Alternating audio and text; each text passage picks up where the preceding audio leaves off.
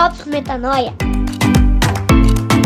Testemunhando mais uma vitória da fé sobre o medo.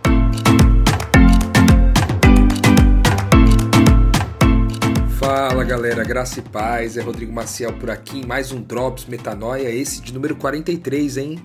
Eu quero saber se tá tudo preparado aí pra gente derrubar mais uma mentira, mais um pensamento tóxico que repetidas vezes pode instalar uma fortaleza na nossa mente que nós vamos combater com força aqui e se deixar, vamos fazer exatamente aquilo que o Pedrinho falou no início do nosso episódio, que a gente vai ter mais uma vitória da fé sobre o medo, certo?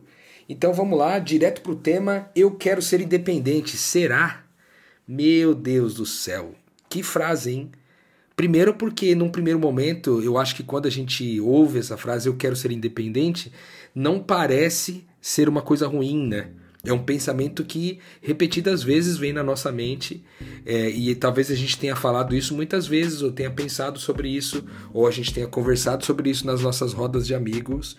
É, a gente pode ter usado inclusive outras frases parecidas com essa, como por exemplo, eu sou independente, eu não dependo de ninguém, eu me basto, eu não preciso de você.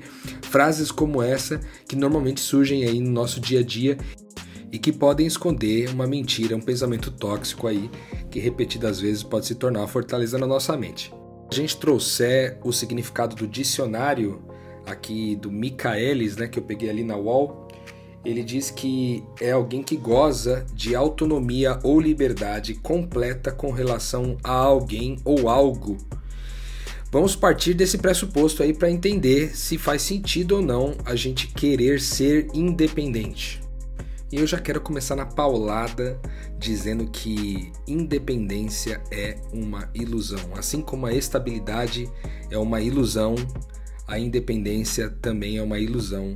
E por que isso? Porque nós dependemos já originalmente, desde a nossa criação, nós dependemos de Deus.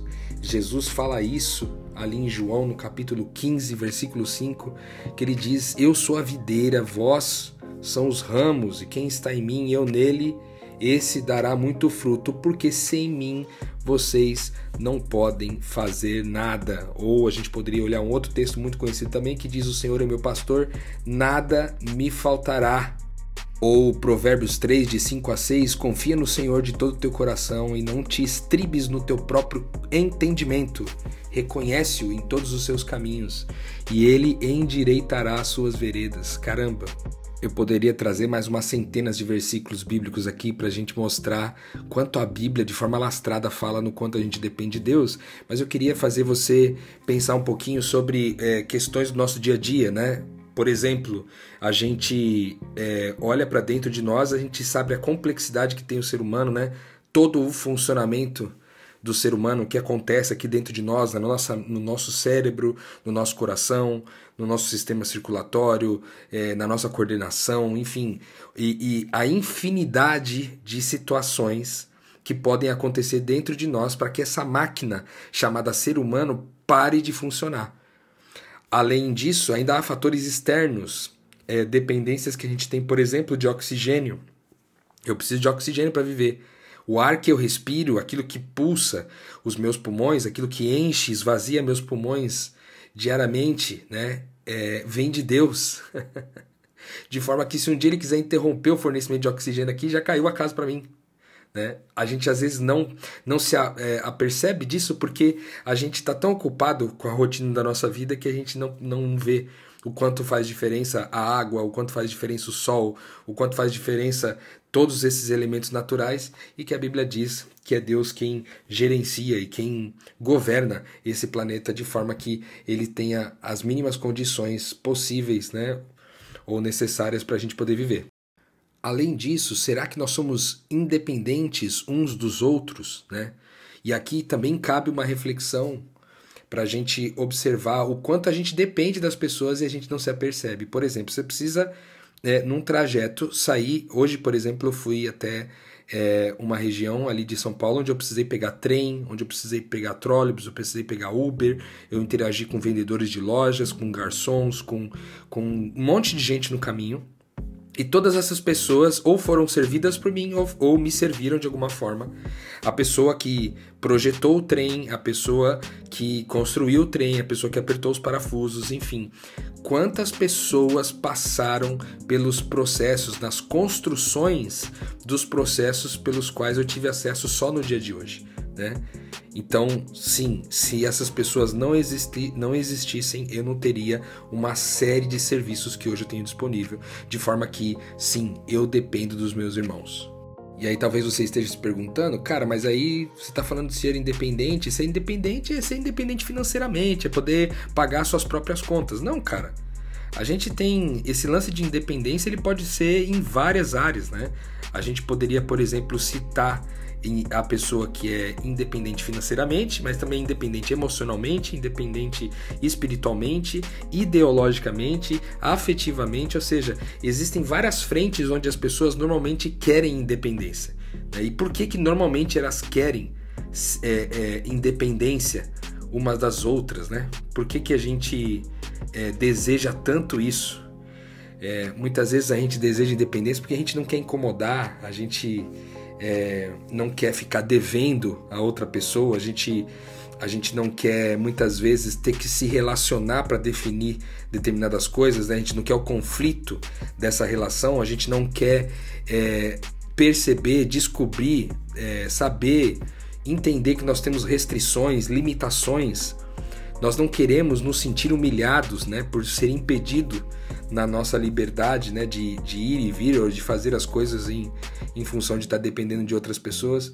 A gente também quer exercer o nosso querer, a gente quer fazer a nossa vontade e principalmente a gente busca ser independente também porque da mesma forma que as pessoas que em algum momento é, nos ajudaram e que nós dependemos dela durante algum momento, talvez a gente queira fazer a mesma coisa que outras pessoas também dependam de nós e por isso a gente quer se tornar independente. E todos esses motivos não me parecem motivos muito genuínos, né? motivos muito bondosos para que a gente seja totalmente independente, como diz aí o dicionário do Michaelis aí quando ele fala pra gente que essa independência é não depender, né, é gozar de autonomia e de liberdade completa em relação a alguém ou algo. No fim, então, o que a gente quer não é independência, a gente quer o poder, né? A gente quer pagar, a gente quer ter o poder de financiar, a gente quer ter o poder de bancar o nosso querer e o nosso controle em relação às coisas dessa vida e em relação às pessoas também. E Jesus, hein? Será que Jesus ele era dependente das pessoas? É engraçado isso, né? Porque a gente tem vários exemplos de Jesus dependendo é, de pessoas. Primeiro que ele vem como um bebê, né? Ele já não vem como um ser humano completo, adulto, formado, que já vem é, dando show, fazendo milagre, ensinando no templo. Não, cara, ele vem como um bebê indefeso, um bebê que depende de pessoas desde o momento que ele nasceu, né? E, e olha que ele tinha sido inseminado pelo Espírito Santo. Então percebe que Jesus durante toda a vida dele dependeu dos três reis magos, né, de toda aquela oferta para poder ter uma infância minimamente justa, né, dependeu do pai carpinteiro, dependeu da mãe de 16 anos, dependeu que alguém limpasse, né, o cocozinho dele ali, o xixizinho dele quando ele era criança, dependeu que alguém desse de mamar para ele, dependeu de, de tantas coisas como essas, né? Dependeu de, de tios e tias que explicassem, que levassem ele para lá e para cá como criança. Ele dependeu de muita gente. E depois, mais tarde, mesmo quando adulto, dependeu de 12 discípulos. É, não somente é, no seu processo de desenvolver o seu ministério aqui, mas também dessas pessoas irem e fazerem uma pregação inicial em todas as cidades que ele ia passar depois. E depois, por último, dependeu desses caras para levar o evangelho né, aos quatro ventos. Aí, depois que o Espírito Santo desceu, ele também dependeu desses caras para que eles levassem o evangelho para frente. Então, basicamente, até aqui a gente soltou três drops, né? O primeiro é que independência é uma ilusão, tanto independência de Deus quanto independência uns dos outros. A gente soltou exemplos práticos disso aqui. A gente soltou o segundo drops que a gente depende totalmente de Deus. Sem mim nada podeis fazer, né? Então se eu dependo de Deus, que é o todo, então eu não me escravizo a nada, certo? E por último, é que Jesus, ele dependia das pessoas também, e ele dependia de um jeito específico. Qual era o jeito específico e saudável da dependência de Jesus de outras pessoas. É que ele dependia dessas pessoas não por necessidade, mas por privilégio. Né? Para quê? Para que as pessoas pudessem participar de quem Deus é, pudessem praticar a generosidade, a bondade, aquilo que elas vieram para o mundo para se tornar pessoas bondosas, verdadeiras, belas e cheias de vontade. Quando a gente permite, né, essa auto, essa interdependência, vamos dizer assim, é, a gente permite que as pessoas expressem seu, seus processos pedagógicos de aprender a se tornar cada vez mais parecidas com Jesus. É lógico, a dependência, existe uma dependência tóxica que produz uma antipaz, né? Ela produz medo, ela produz insegurança, ela produz incerteza, ela produz desespero, ela produz escravidão, né? É aquela, é aquela dependência que você não consegue impor limites, é aquela é, é, dependência que muitas vezes você manipula emocionalmente a pessoa de quem você depende para que ela não desapareça, não vá embora e, e por conta disso você se prejudique nessa dependência saudável de Jesus é a dependência de que ambos os lados estão em paz com isso. Os discípulos estavam em paz, a mãe de Jesus estava em paz, os três reis magos estavam em paz e Jesus também estava em paz com isso, né? nessa dependência. Eles também colocavam limites claros, né? Jesus coloca alguns limites na mãe dele, né? Estou aqui fazendo os trabalhos do meu pai quando ele era criança, é, com 12 anos no templo, diz assim: estava aqui cuidando dos interesses do meu pai enquanto a mãe veio dar bronca nele, né? Ou quando ele foi transformar, a mãe pediu para transformar água em vinho, ele falou: "Mãe, ainda não chegou a minha hora", né? Colocou ali um limite para a mãe, da mesma forma para os discípulos que diz: "Tem coisas que eu não posso dizer para vocês agora porque vocês não vão suportar limites". Uma dependência saudável é uma dependência que intencionalmente coloca limites e esses limites são respeitados. Né? E por último, uma relação de dependência saudável não é pautada em direitos e deveres, né? em direitos e obrigações. É uma relação pautada no amor, na entrega, na oferta. Né? A gente escolhe ser interdependente sem cobrar nada de ninguém, né? sem fazer conta, sem fazer contabilidade de nada. Lá em 1 Coríntios 12, Paulo faz uma reflexão gigantesca lá sobre o corpo, dizendo que o corpo depende, as partes dependem uma das outras, né? Para ser corpo para ser o que é, ela depende uma das outras. Se o dedo sair da mão, ele vai necrosar, ele vai se decompor, né? ele não vai conseguir viver sozinho, independente do restante do corpo, certo? Então, a, a, a, a própria expressão da vida já é uma expressão de interdependência entre as partes do corpo e, portanto, uma interdependência de nós seres humanos, né? A gente sempre cita o exemplo do Ubuntu, né? Que é eu sou porque nós somos. Então não tem como ser eu se não for nós. Né? Há uma interdependência natural, mas é lógico que, como falamos por aqui, essa dependência precisa ser saudável, precisa ser bondosa, amorosa, né? e aí ela tem essas características que nós citamos por aí. Então, em nome de Jesus, eu quero dizer para você que já pensou em algum momento é, em ser independente, que isso não é possível, certo? Por todos os motivos que nós dissemos aqui, isso não é possível, porque é ilusório.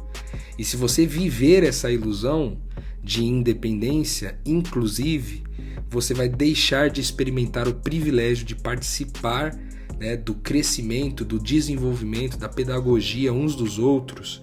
E além disso, vai deixar muitas vezes de expressar né, esse, esse, essa humanidade por completo, em plenitude. Afinal de contas, a gente só consegue ser humano se a gente for nós, beleza?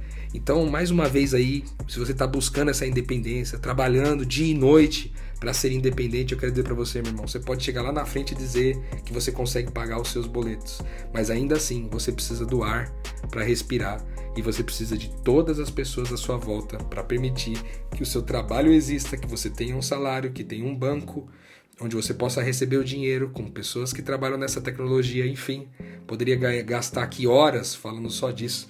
Nosso episódio ficou até um pouco maior do que o normal hoje, em função de tanta coisa que a gente poderia falar aqui sobre, sobre essa mentira, esse pensamento tóxico, de forma que eu quero convidar você a derrubar, né, como com, com toda a força, esse pensamento tóxico substituindo ele pela palavra de Deus e por todas essas referências que nós trouxemos por aqui. Você é dependente de Deus, você é dependente dos seus irmãos, e só quem é dependente de Deus pode, em paz, ser dependente dos seus irmãos, porque ele não teme né? Não teme as consequências, certo?